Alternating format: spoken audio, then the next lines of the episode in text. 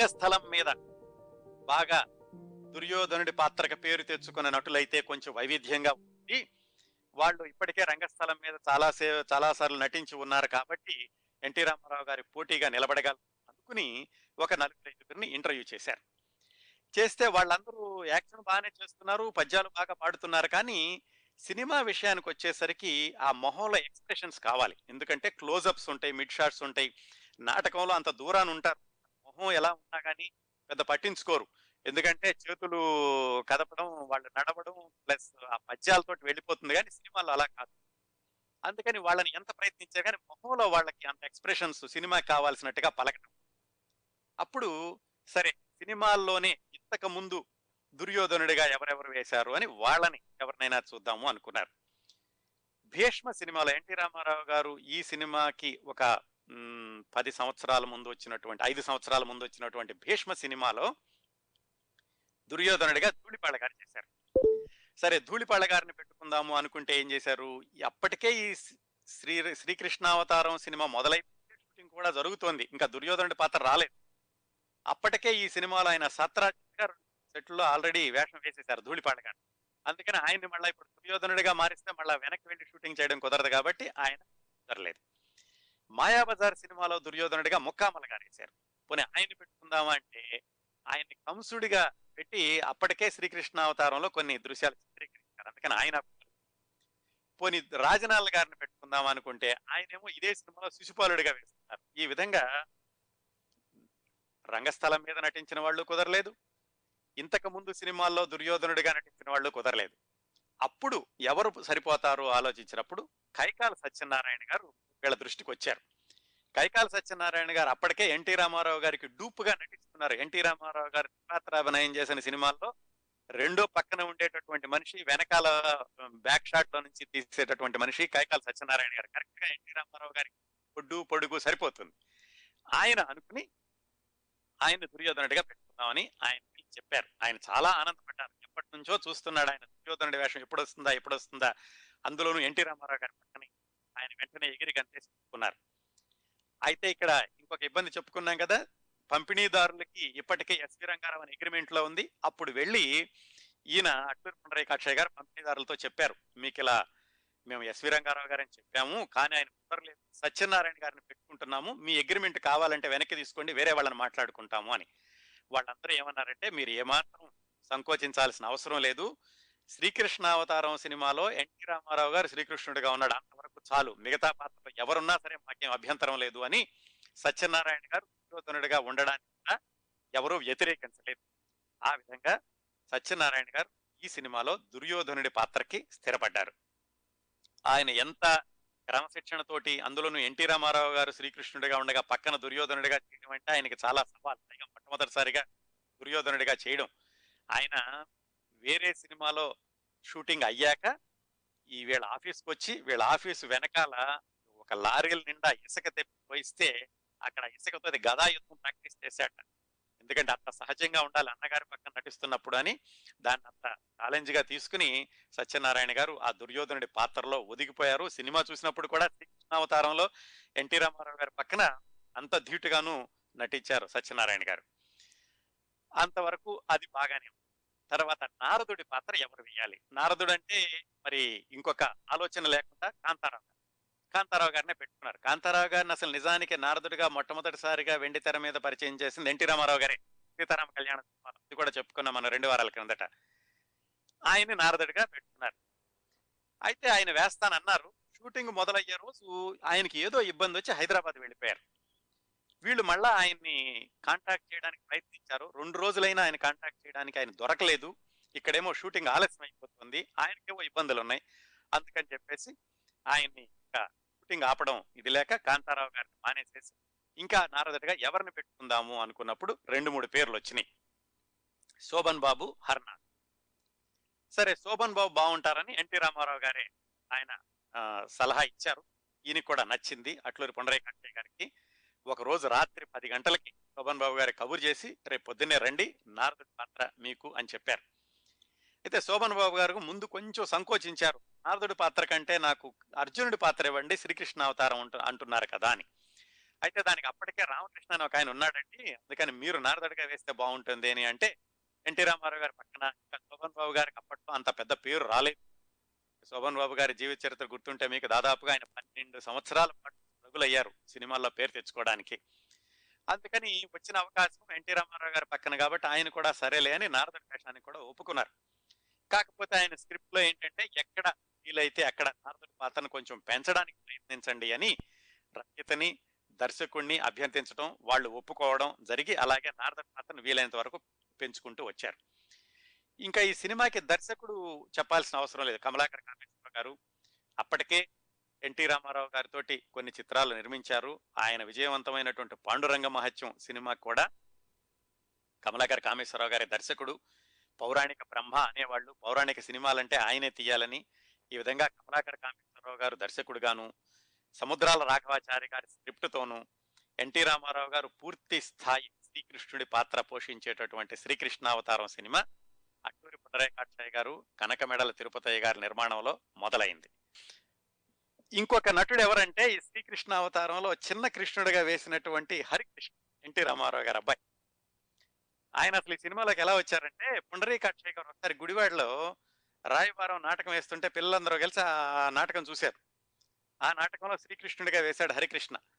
ఆయన వాళ్ళ తాతగారింటి దగ్గర నిమ్మకూరులో ఉండి పెరుగుతూ ఉండేవాడు మద్రాసులో ఉండేవాడు కాదు. అది చూసి పుండరీకాక్షయ్య గారు చెప్పారు ఎన్టీ రామారావు గారికి మన సినిమాలో చిన్న కృష్ణుడి పాత్రకి హరికృష్ణను తీసుకుంటాను అని. అంటే ఆయన చెప్పారట ఎన్టీ రామారావు గారు సరే మీ ఇష్టం మీరు ఆయన్ని కుర్రవాడు కొంచెం ఆ పల్లెటూరులో పెరిగాడు కదా మరి మీ మాట వింటాడో లేదో చూసుకోండి అంటే ఏం పర్వాలేదండి నేను వేయిస్తాను అని ఆ చిన్న కృష్ణుడి పాత్రకి హరికృష్ణుని తీసుకున్నారు పుండరీకాక్షయ్య గారు. చాలా మంది దాంట్లో విశేషంగా చెప్తున్నారు ఎన్టీ రామారావు గారు అబ్బాయి చిన్న కృష్ణుడు వేషం వేశాడు అని.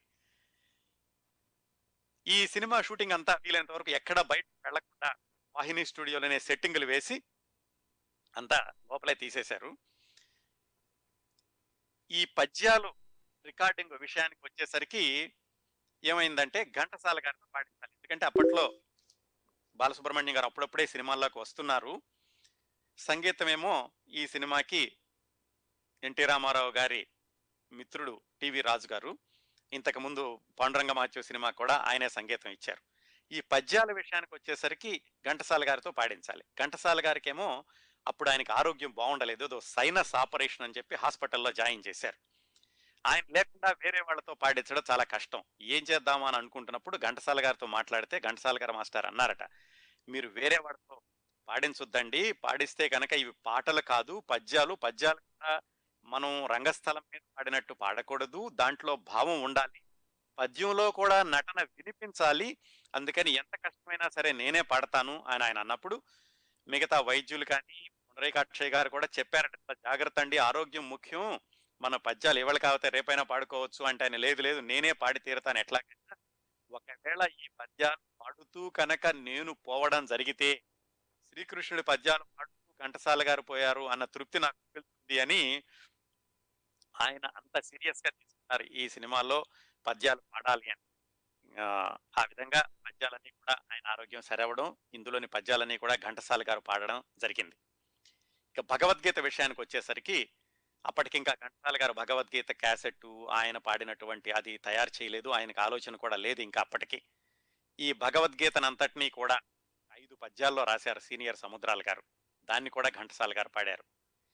కురుక్షేత్రం యుద్ధం వచ్చేసరికి ఆ యుద్ధాన్ని చిత్రీకరించేటప్పుడు ఏమి చేయాలి మామూలుగా అయితే రకరకాల దృశ్యాలు నేపథ్య సంగీతంతో సరిపెడతారు కానీ దీంట్లో అలా కాదు. ఈ కురుక్షేత్రం సంగ్రామం జరిగేటప్పుడు కథంతటిని కూడా సమీక్షిస్తూ ఒక పాట ఉంటే బాగుంటుంది అని సి. నారాయణ రెడ్డి గారు అడిగారు. ఎన్టీ రామారావు గారు తీసుకొచ్చిన ఆయన కదా సి. నారాయణ రెడ్డి గారు. దాదాపుగా ఎన్టీ రామారావు గారి సినిమాల్లో ఎక్కువ సినిమాల్లో ఎక్కువ పాటలు సి. నారాయణ రెడ్డి గారే రాస్తూ ఉండేవాళ్ళు. దీంట్లో కూడా చాలా పాటలు ఆయనే రాశారు. ఆయన్ని పిలిచి చెప్పారు. కురుక్షేత్రం వచ్చేటప్పుడు రీ రికార్డింగ్ బదులుగా వెనకాల ఒక పాట వస్తే బాగుంటుంది అని. ఆయనకి ఆరోగ్యం బాగుండలేదు అప్పుడు. ఆయనకు కూడా విపరీతమైన జలుబు తుమ్ములు ఆయనకు ఆరోగ్యం బాగుండలేదు. ఆయన కూడా అలా అనారోగ్యంతో ఈ అదిగో అల్లదిగో కురుక్షేత్రమున అనేటువంటి పాట రాశారు. వినబోతున్నాం. దీని తర్వాత ఆ పాట విందరు కానీ మీరు. ఈ అంశం అయ్యాక. మొత్తం ఈ విధంగా పాటలు పద్యాలు నటీనటులు దర్శకుడు సంగీత దర్శకుడు రచయిత అందరూ ఒక పద్ధతిలో ఉన్నారు. సినిమా అంతటినీ కూడా పదిన్నర లక్షల్లో ఖర్చు చేశారటండి. ఈయన అక్బర్ పుండరీకాక్షయ్య గారు ప్రొడక్షన్ మేనేజర్గా చాలా సినిమాలకు పనిచేశారు కదా ఆయన ఎలా అదుపు చేయాలో బాగా తెలుసు. అందుకనే తిరుపతయ్య గారు ఆయనకి భాగస్వామిగా చేరినప్పుడు కూడా ఆయన చాలా సంతోషించారట. అట్లూరి పుండరీకాక్షయ్య గారు ఉంటే గనక ఖర్చు చాలా జాగ్రత్తగా పెట్టిస్తారు ఏమాత్రం వృధా అవ్వదు అని. ఆ విధంగానే ఆయన ఎక్కడెక్కడ ఖర్చు పెట్టాలో అక్కడ పెట్టి ఎక్కడెక్కడ వాటి అక్కడ చేస్తూ పదిన్నర లక్షల రూపాయల్లో ఖర్చు దాని సినిమాని పూర్తి చేశారు. పైగా అరవై ఐదు కాల్ షీట్లు అంటే అరవై ఐదు ఎనిమిది గంటలు అన్నమాట చాలా మంది ఆశ్చర్యపోయారట భారీ సినిమాని పదిన్నర లక్షల్లో పూర్తి చేశారా సరే సినిమా అంతా పూర్తయింది. ఈ సినిమాలో దాదాపుగా శ్రీకృష్ణ రాయబారం ఆ దృశ్యం అండి నలభై నిమిషాలు ఉంటుంది. నలభై ఐదు నిమిషాలు ఉంటుంది చిట్ట చివరిలో.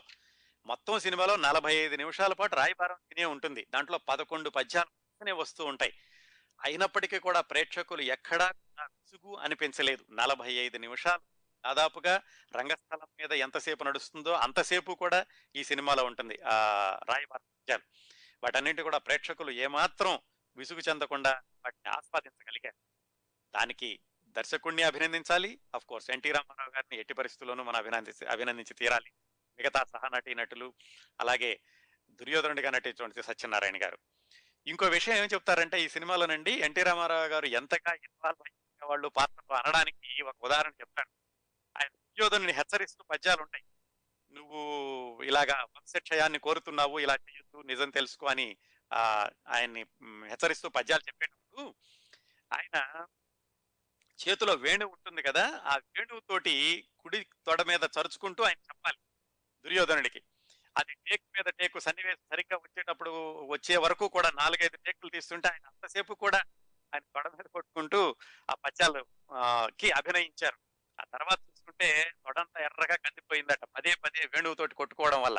చాలా మంది దీన్ని ఒక ఎన్టీ రామారావు గారి నటనతో జీవిస్తారు అనడానికి ఇచ్చేటటువంటి వేలాది ఉదాహరణల్లో ఈ సంఘటనను కూడా చాలా మంది ఉదాహరణగా చెప్తూ ఉంటారు. అంత ఆవేశంతో ఉండేవాడు ఆయన. వారి పాత్రలోకి వెళ్ళిపోయాక. సినిమా ఈ విధంగా నిర్మాణం పూర్తయింది అతి తక్కువ ఖర్చుతోటి భారీ బడ్జెట్ తోటి సినిమా చక్కటి విజయం సాధించింది. అత్యద్భుతమైన విజయం సాధించింది శ్రీకృష్ణ అవతారం. అఫ్ కోర్స్ ఈ విజయం సాధించాక ఆయన శ్రీకృష్ణుడి వేషం వేయడం ఆపలేదు. తర్వాత కూడా చాలా సినిమాల్లో నటించారు. మరి సినిమా ముందు ఆయనకి ఆలోచన ఎందుకు వచ్చిందో కానీ సినిమా నిర్మాణం తర్వాత మాత్రం ఆయన శ్రీకృష్ణుడిగా కొనసాగుతూనే ఉన్నారు.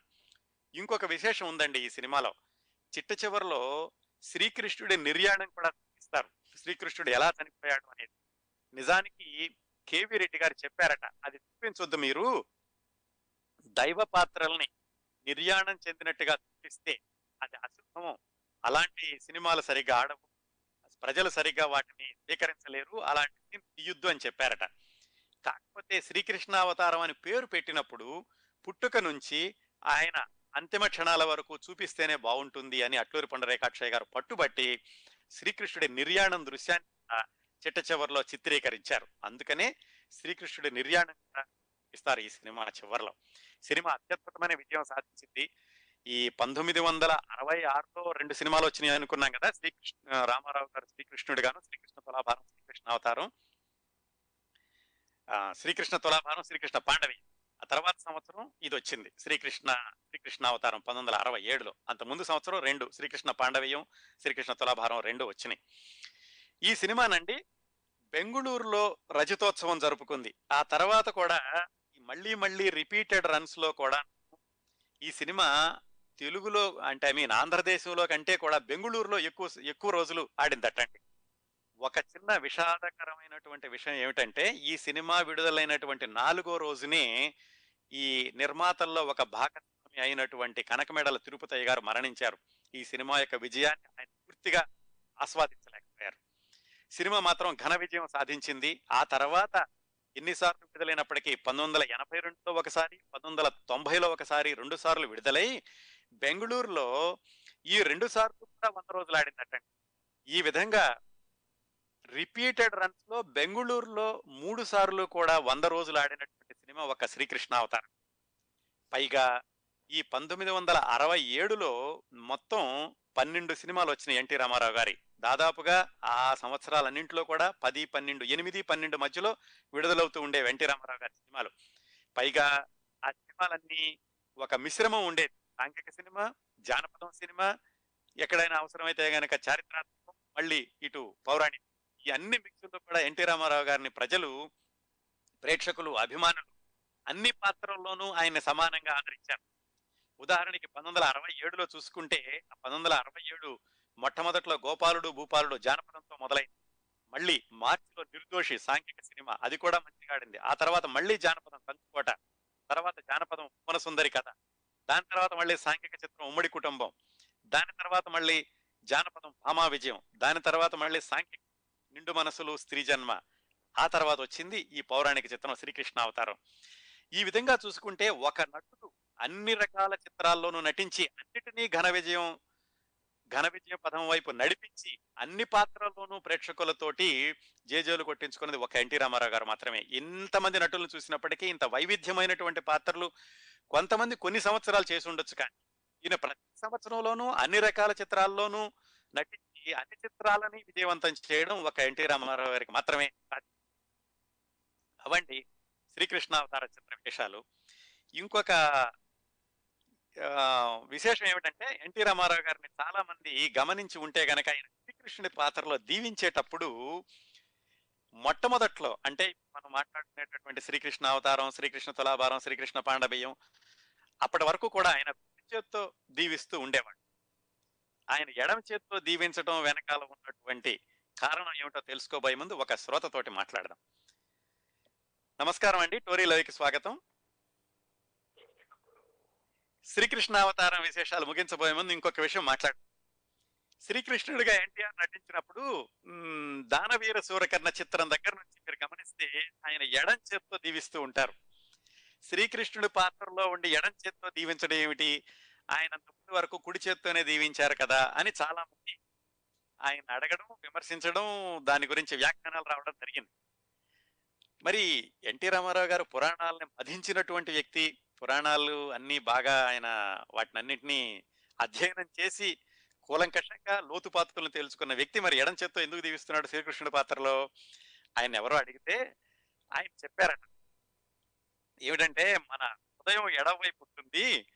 అలాగే పూజలు చేసేటప్పుడు అర్ధాంగిని ఎడం వైపు పెట్టుకుంటారు ఇంకా కొంచెం ముందుకెళ్ళి చెప్పాలంటే శరీరంలోని మాలిన్యాన్ని కూడా ఎడమ చేయి శుభ్రం చేస్తుంది. అందుకని ఎడమ చేయి చాలా పవిత్రమైంది. దాన్ని మనం అశుభంగా అనుకోకూడదు.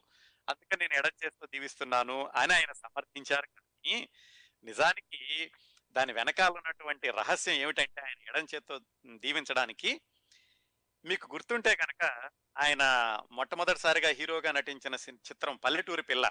దాంట్లో ఆయన ఎదుతోటి బోట్లాడేటప్పుడు ఎడం చేయి ఒకసారి విరిగింది.